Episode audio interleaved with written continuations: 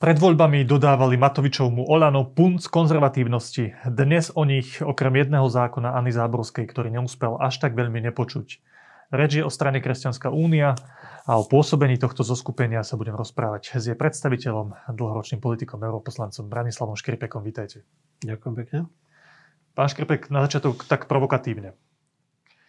Ako som spomenul v úvode, jeden zákon Ani Záborskej, ktorý o jeden hlas neprešiel počas tejto krízy, keď sa menil premiér, som nepočul žiadne vyjadrenie predstaviteľa Kresťanskej únie také, také jasné, že toto je stanovisko nášho skupenia.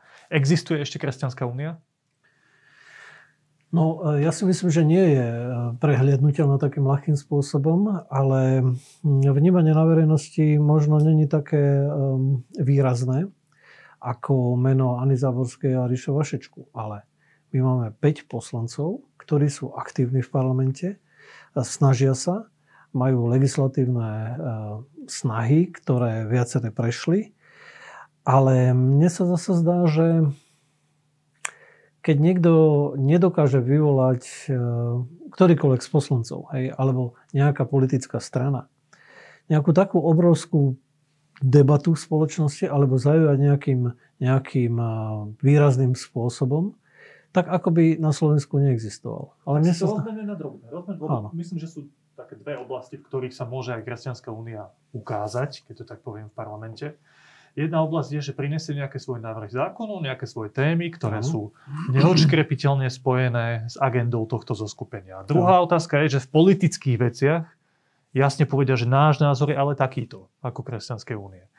Tak Najskôr tým témam. Jeden zákon Anny Záborskej, ktorý neprešiel. Sú nejaké iné témy, ktoré sú späté s Kresťanskou úniou a ktoré sme my aj v médiách nepostrehli? Dobre. Tento zákon bol najdiskutovanejší, s tým sme boli naviac spájani, bol neskutočne prekrucovaný, pretože bol nazývaný protipotratový zákon. Nebolo to tak. My sme podávali návrhy na pomoc ženám v tehotenstve, v ťažkostiach.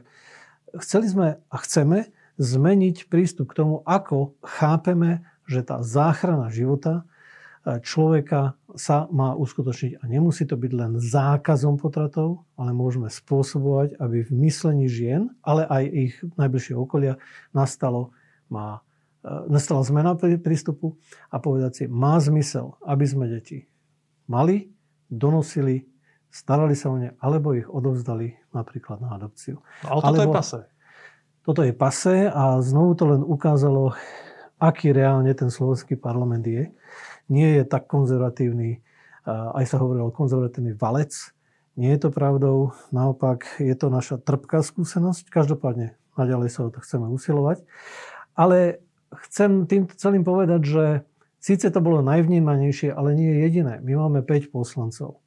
Je to pán Marcinčín, pani Hatraková, pán Sološ, Ríšovašička a, a Anka Záborská.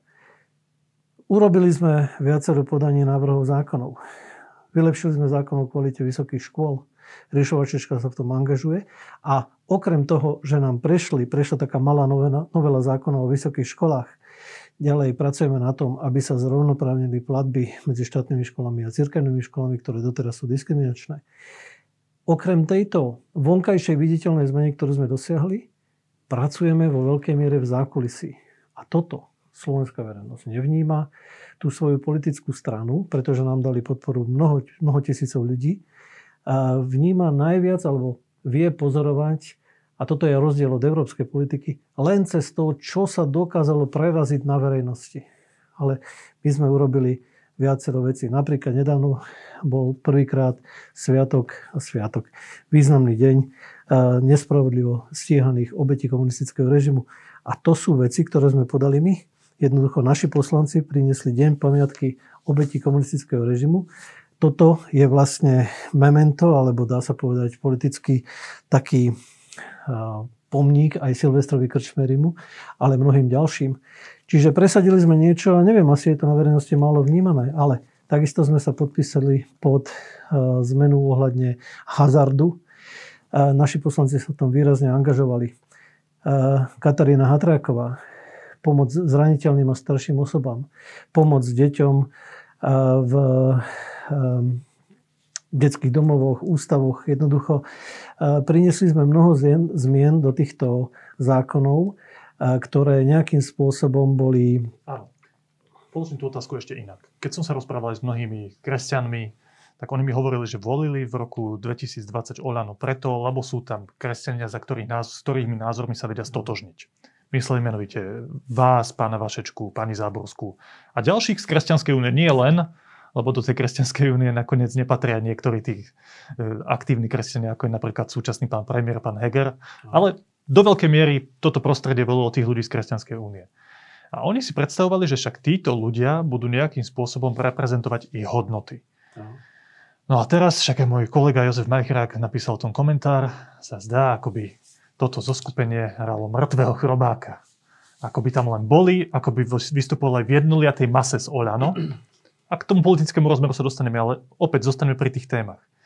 A vy tu hovoríte o nejakých zákonoch konkrétnych, ktoré nejakým ľuďom pomohli, no. ktoré súvisia s tou, s tou kresťanskou agendou.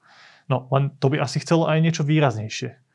Nemá Kresťanská únia nejakú výraznú reformu alebo nejakú tému, ktorá jednoznačne povie, my sme tí kresťania, ktorí vás reprezentujú a toto presadíme.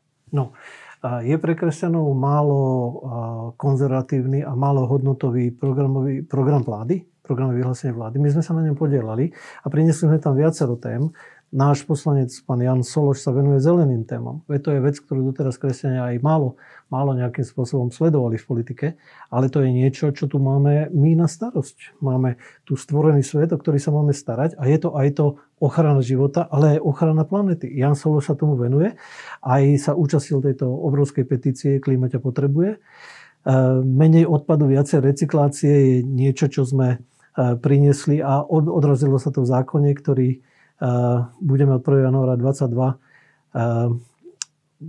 zálohovať PET fľaše a plechovky. A vy sa možno pýtate, pán redaktor, na niečo obrovské. Aspoň vlajko... vašu vlajkovú loď. Ano. Ak to bol ten zákon pani Záborskej, tak s tým ste neúspeli. Potom sa tí kresťania, ktorí vás volili, pýtajú, že tak v čom sú tí naši reprezentanti iní ako ostatní poslanci Olano, ktorí určite tiež hlasovali za zelené zákony, za pomoc. Áno, no my sme ich viaceré podali a oni viaceré nám prešli. Čiže uh, pracujeme v parlamente, podávame legislatívne uh, snahy, návrhy, zúčastňujeme sa iných, ale aj naši poslanci, všetci piati, jednoducho prinášajú také návrhy, ktoré majú napomôcť našej krajine, priniesť viac spoločného dobra, spôsobiť ochranu a dobro, ktoré jednoducho si želáme, lebo sme kresťania, toto je naše zmyšľanie. A my v rámci toho klubu sa snažíme pôsobiť spôsobom, ktorý je konštruktívny, budujúci a preto Viete, ja sa teraz, preto uh, nerobíme napríklad tlačovky s tým, aby sme uh, kritizovali, poukazovali, hnevali sa a rozbrojovali čo dosiahneme tým, že budeme viesť politiku nejakých rozbrojov. V podstate je to opozičná politika. A ja musím sa tak trochu spýtať, akoby tej, tých hlasov, ktoré treba z možnosti teraz verbalizovali, že, že prečo vás nepočuť a prečo ste sa ne, nepostavili kriticky voči premiérovi alebo neurobili to alebo tamto. Moja otázka je, priatelia, a nie je toto len opozičný spôsob poukazovania na chyby druhých, Neprispievalo by toto len k väčšiemu rozbroju, k väčšiemu nepokoju? Naopak, čo sa my snažíme robiť? Viete, lebo toto je naozaj taká opozičná politika, rozbrojená politika. Chceme sa ukázať, viete, že tu sme a preto ten kritický hlas bude vnímaný. Pozrite sa, ja počúvam jedného známeho analytika kresťanského alebo politológa, ktorý neustále publikuje o nás e, zlé reči, celé články o tom, aký sme neschopní, a pretože vlastne na tom sa vybuduje popularita toho človeka. No, ja si nemyslím, že toto je správne. Skôr sa mi zdá, že toto je svetský prístup kresťanov. A my sme v zlej pozícii. Tí, čo od nás očakávajú takýto uh, neduchovný, svetský, rozbrojený prístup, tých sklameme. Potom v opozícii kresťania tiež na nás musia búšiť, lebo my sme teda tam, kde uh, oni budú tvrdiť, že robíme zle, aby oni boli zaujímavejší. A my nechceme vyvolávať rozbroje, chceme byť uh, spájajúcim prvkom, prvkom, ktorý prináša pokoj. My v zákulisí pôsobíme. Viete, veľa vecí, ktoré sa napríklad týkali otvárania kostolov a toho, akým spôsobom by kresťania mohli chodiť do kostolov, sme vyjednávali medzi rôznymi vplyvnými ľuďmi a snažili sme sa dosiahnuť zmenu. Nemôžeme si pripisovať e, zásluhu, že to, čo teraz je otvorené a dovolené, sme dosiahli len my, ale podstatne sme sa zúčastnili takýchto rozhovorov a navrhli sme, že keď e, test nemusí byť preukazovaný do obchodu alebo do rôznych, alebo pri iných rôznych príležitostiach, nech nie je preukazovaný ani v kostole. Keď sme už pri tejto ale... téme, tak tam sa vás naozaj musím opýtať, lebo aj pán predseda strany Hlas, pán Pellegrini, počas tých víkendových politických diskusí toto veľmi skritizoval, že podľa neho je to nefér, že do kostola môžete ísť bez testu. A pritom, no, a... no, tak sa vás chcem opýtať, že akú to má logiku? Áno. Mne, mne je prekvapujúce vôbec táto debata na Slovensku. Viete, naše e, náboženské, e, náš náboženský e, prejav alebo vyžitie je ústavné právo. Mnohé iné veci nie sú garantované ako ústavné právo. A zároveň sme mlčky predpokladali, alebo teda vsúvali do tej rovnice, že ľudia v kostoloch nebudú dodržiavať žiadne pravidlá. Viete, čo sme mohli pokojne urobiť? Okrem toho, že sme len dve krajiny v Európe, ktoré tie kostoly vlastne reálne zavrali, tak sme mali požiadať, aby boli treba sprísnejšie normy na to, akým spôsobom veriaci na tých bohoslúžobných zhromaždeniach budú. Mohli byť ešte väčšie rozostupy, mohli byť bohoslúžby slávené vonku, mohlo byť požiadaviek o mnoho viacej na prísnejšie pravidlá. Ja osobne mám skúsenosť s veriacimi ľuďmi na bohoslužbách, že dodržiavali tie pravidlá, mávali sme rúška, dávali sme si väčšie odstupy a mohli sme ešte viacej zo strany predstaviteľov vyzývať na to, aby veriaci dodržiavali ešte prísnejšie opatrenia. Ale nemuseli sme to spraviť, že zavrieme kostoly takýmto spôsobom. Ale naozaj aj tí ľudia, ktorí vás volili, mnohí hovoria však naozaj tie kostoly oproti iným európskym krajinám boli na Slovensku zavreté najdlhšie. Áno. A ten výsledok je, že teraz sú, už sú otvorené, ale to podľa všetkých tých predpisov, ktoré boli dávno schválené podľa toho COVID automatu. Až keď sa naozaj znížili čísla, šlo sa do kostolu. Časť týchto ľudí hovorí, že však my tam máme našich reprezentantov a tí nám prístup k sviatostiam aj omše nedokázali vybaviť. Vaša odpoveď? A moja odpoveď je taká, že sme intenzívne o tom rokovali v zákulisí a to si nemôžete dať na Facebook. A vy nemôžete ľuďom oznámiť, že no, výsledok je taký, že my sme, no tá zmena tu je. My sme viacero vecí, ktoré my sme navrhli konkrétne v tých našich zákulisných rokovaniach, tak sa pretavili do toho rozhodnutia, že to, to, to, to nepresa. Dobre, teraz od 19. od, od dneska fakticky to je, ale medzi tým nakrátko otvorené boli. Zároveň ale ja položím takú otázku. No a milá verejnosť, asi je znovu e, podstatnou odpovedou, že akých predstaviteľov budete mať, také rozhodnutia budú robiť. Takže na jednej strane sa nezvládla debata ani len o tom, že prečo by teda mali byť tie kostoly otvorené. Ja osobne si myslím, že za prísnejších podmienok by otvorené byť mali a nemali by sme ani my, veriaci, povedať Bohu, že no, vynecháme ťa z tohoto obrazu, naopak. Mali by sme eh, urobiť to, že ďaleko viac sa obracať k Bohu s prozbou k tomu, a nielen individuálne, že robte to doma je odpoveď. To je aj také nepochopenie vôbec v národe, ten dialog medzi veriacimi a neveriacimi ľuďmi, ktorí vyznávajú vieru a nie, že ten rešpekt tomu, že áno, máte to, prečo nie, veď všetky európske krajiny to mali. Takže moja odpoveď, my sme to ako mali dosiahnuť? Kritikou, požadovaním, demonstrovaním, čo, akým spôsobom sa to malo robiť? Pozrite, Biblia nás vyzýva modliť sa za vládcov, poslúchať ich rešpektovať ich nariadenia. Do krajnosti išli aj biskupy, aj verejnosť, aby sme rešpektovali eh, danú vládu v tejto krajine. A zároveň, keď eh, sme pracovali na tom zákulisne, dosiahli sme, možno, že to vyzerá byť ako malá zmena, ale eh, aj to, že sú kresťania do istej miery prítomní v politickom spektre, znamená, že e, sú tu viaceré veci prítomné v politike, ktoré zodpovedajú našemu kresťanskému pohľadu. Áno, pán ale ľudia vás budú voliť aj podľa toho, čo vidia. Nie len to, čo ste robili v zákulisí, to musíte uznať, to je súčasť tej politiky. Musíte tie svoje rozhodnutia komunikovať aj verejnosti. A posledný krát sa opýtam k tým takým tematickému pôsobeniu a vecnému pôsobeniu Kresťanskej únie. Čo podľa vás, skúste aspoň jednu vec povedať, alebo jeden fenomén, zostane po Kresťanskej únii po tom štvoročnom období parlamente. No, Ak teda ale to budú 4 roky. Asi musíme dať pozor na to, že bavíme sa po jednom roku pôsobenia a nie je to úplne fér. E, ja tu mám zbudovaných pár vecí, ktoré sme priniesli do e, parlamentu a ktoré prešli ako legislatívne návrhy. A minimálne to napravenie dôchodku pre 140 tisíc matiek. Aj v tom boli naši poslanci, ktorí to, aj pani Hatraková, ktorá túto vec navrhovala, prichádzala s tým a reálne sa to zmenilo. Takže keď sa opýtate, že čo, tak takýto výkaz sa robí po tom štvoročnom pôsobení a teraz je za nami rok, je za nami ťažká vládna kríza, ktorá sa ledva nejako uhrala, ale dokázala, ku zmene prišlo. A my hovoríme o tom teda, že, alebo hovoríte mi, že sme neviditeľní. No, mne to môže byť ľúto, ale musím povedať, že e, politika sa nerobí len akýmsi um, totálnym zvýraznením sa na tom, na, na tom verejnom uh, fóre, ale zároveň politická strana má mať svoju spätosť s tou verejnou podporou, s tými podporovateľmi, voličmi a jednoducho im vykazovať našu prácu. My produkujeme pravidelne naše newslettere, posielame ich svojim voličom. Jednoducho ja ako europoslanec, ako poslanec som veľmi chcel byť spätý so svojimi voličmi a pravidelne som im posielal svoje výkazy. Tak máme za sebou nejakú volickú základňu, nemyslím si, že malú. Tej sa vykazujeme so svojou prácou a zase na druhej strane do médií sa dá na Slovensku dostať najčastejšie len hubovaním, nadávaním, kritizovaním, rozčulovaním sa, vytvorením nejakého verejného, neviem, teátra, keď použijem to slovo, a potom budete všimnutí. No, Ale my toto poďme, nechceme poďme robiť. k tomu politickému rozmeru. Ja si myslím, že istý typ ukázania, že my sme kresťanská únia, my sme iní ako Olano na kandidátke, ktorého sme kandidovali, aj keď sme k ním lojálni, sa dá urobiť.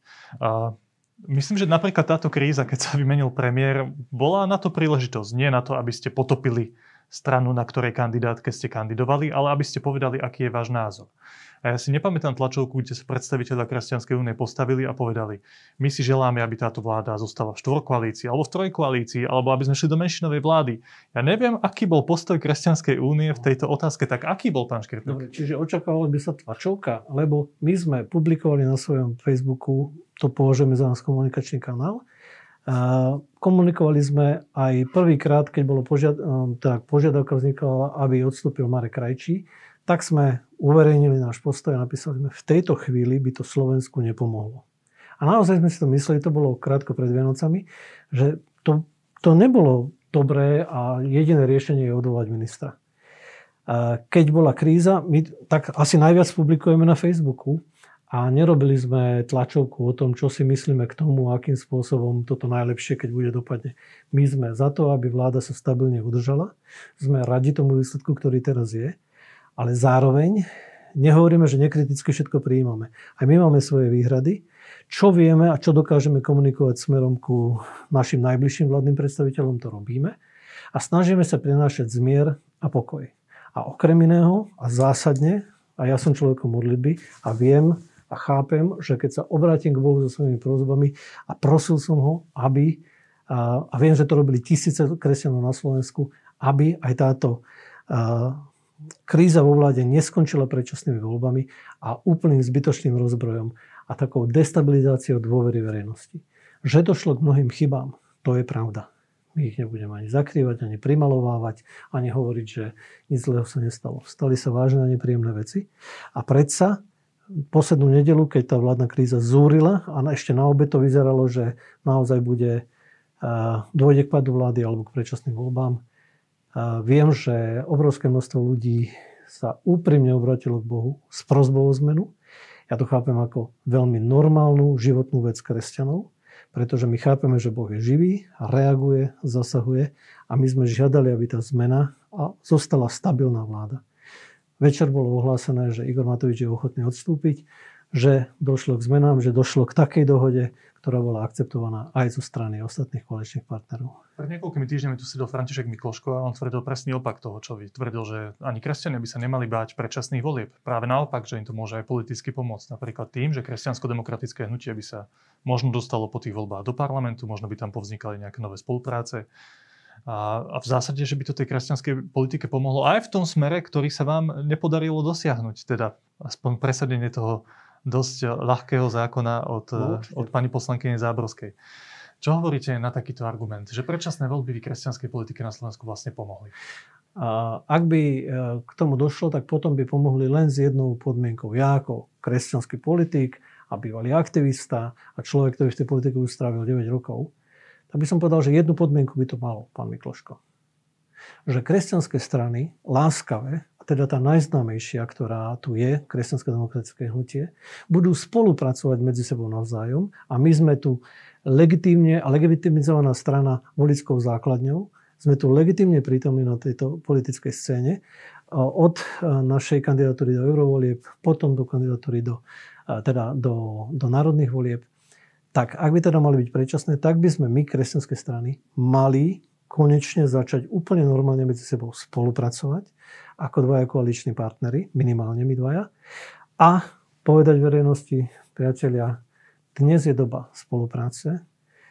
Ja som presvedčený, že už nie je doba jedného hegemona jednej strany, ktorá bude hovoriť všetci ku nám, všetci ku nám a jedine KDH, ale nechcem to zhodiť, len niekedy to tak vyznieva, ako by to na Slovensku len tak malo byť.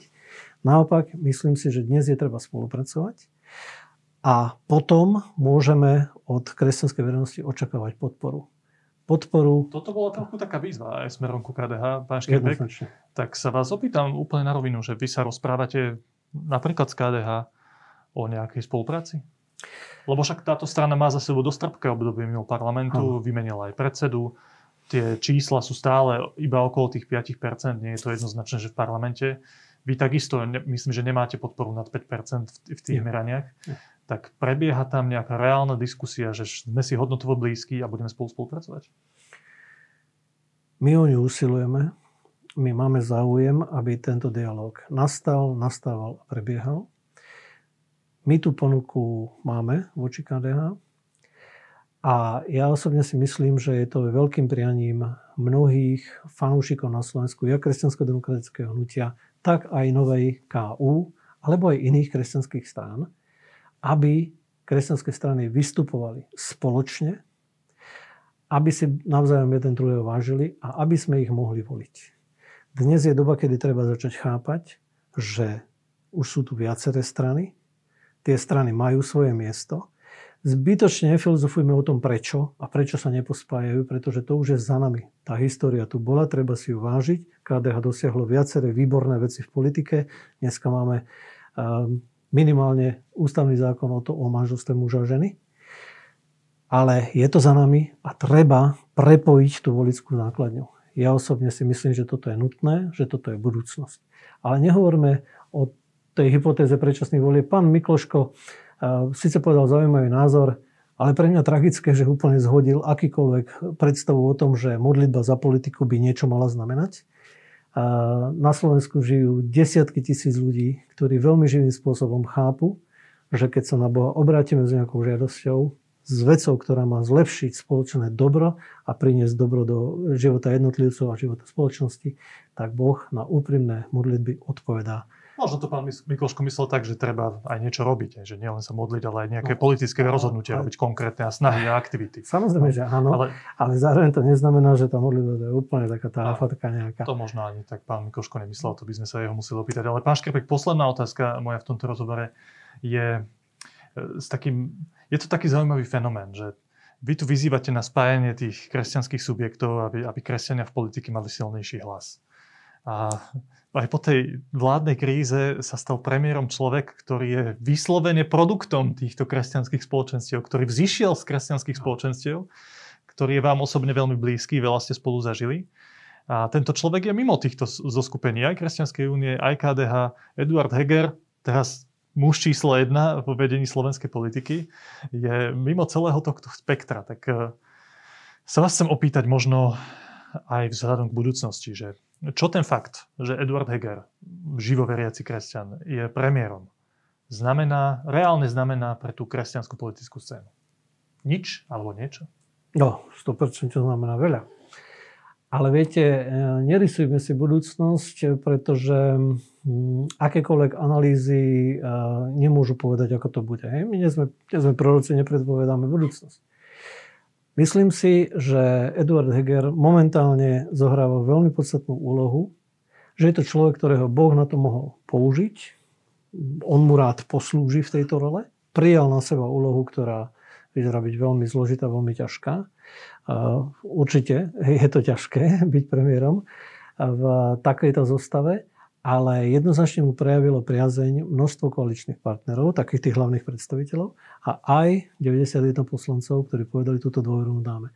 A tento muž prináša aj tú živú skúsenosť s tým, ako pôsobí Boh a že je treba vložiť tie najlepšie kresťanské veci do, tie princípy myslím, princípy a, a veci, ktoré vedú k spoločnému dobru a ešte k lepšej spoločnosti a vložiť ju do toho pôsobenia na politickej scéne. Ešte raz sa opýtam, čo znamená to, že Eduard Heger, živoveriaci kresťaný premiér pre kresťanskú politiku? Jednoznačne nádej na to, že veci môžu ísť dopredu pokojnejším a stabilnejším spôsobom, ako to bolo doteraz. Ja si myslím, že to už trošku vidíme. Nesúďme ho ešte, to sú dva týždňa, ani nie. Naopak, žehnajme mu, želajme mu, prajme mu, a ako to hovorí nakoniec pán Matovič, kto sa viete modliť, modlite sa, a kto nie, držte palce. Ale to znamená, prajme si dobro na tomto Slovensku a chcíme, aby sa to dobro tu mohlo uskutočňovať. Ja osobne si myslím, že to je jediné, čo kresťania môžu do tejto vlády prinášať, je stabilita a pokoj. Nie kritika, nie vystupovanie, nie, nie vyhraňovanie sa, nie nadávanie, nie nespokojnosť. A žiaľ, mne sa zdá, že všeobecne aj tá kresťanská verejnosť asi počúva najviac na to, že bude nás vidno vtedy, keď budeme hubovať, alebo kritizovať, alebo búchať pesťou po stole. Priateľ, ja si myslím, že trebalo by niečo zmeniť aj na tom prístupe k politike. A potom aj lepšie chápať, a to sa mi tiež zdá, že laická verejnosť, ale laická aj kresťanská verejnosť málo chápe, ako politika, a zvlášť tá najvyššia parlamentná a vládna, funguje. A tu je množstvo veľmi ťažkých vecí, kedy chodíme takto po okraji na tej hranici svedomia nad tou nejakou priepasťou, kde je množstvo zlých vecí a predsa musíme urobiť tie správne a dobré. Toto je mimoriadne ťažké, nie je to ľahké, ale je treba to robiť a v tom sa kresťania majú angažovať. Takže ja dúfam v dobro, želám tejto našej vlasti, nášmu Slovensku dobro, modlím sa za to a túžim a chcem, aby čoraz viac zodpovedných, osobne zanietených ľudí v tej politike pôsobilo a prinášalo zo seba to najlepšie. Aby tu nebolo sebectvo, egoizmus, zloba, nadávanie, uraženie a netolerancia. A čo ma šokuje na slovenskej politickej scéne, je netolerancia obrovskej miery tých, ktorí za tolerantných sa hlásajú, ktorí hlavne tie liberálne kruhy hlásajú toleranciu, ale tú toleranciu reálne nevedia prejavovať. Škripek, vy ste na záver otvorili ďalšie veľké témy, ale v tejto chvíli vám pekne ďakujem, že ste prišli. Všetko dobré. Ja ďakujem za pozvanie.